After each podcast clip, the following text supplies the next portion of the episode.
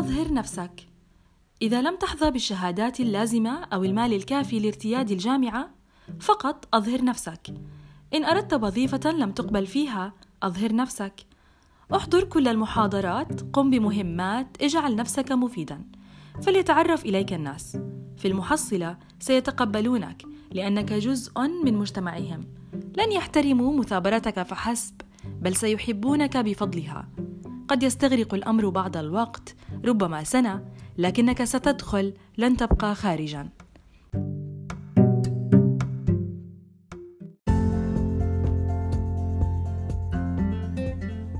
ماذا كنت ستفعل لو علمت أنك لن تفشل؟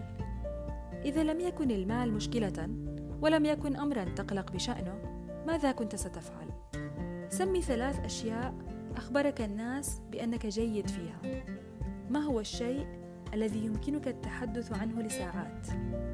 ما هي النجاحات التي تفتخر فيها والتي حصلت لك في الماضي؟ هذه الأسئلة لو أجبت عليها بصدق وقرأت إجاباتك لاحقا فإنك لربما تكون قد أجبت أو اقتربت من معرفة شغفك وهدفك بالحياة. thank you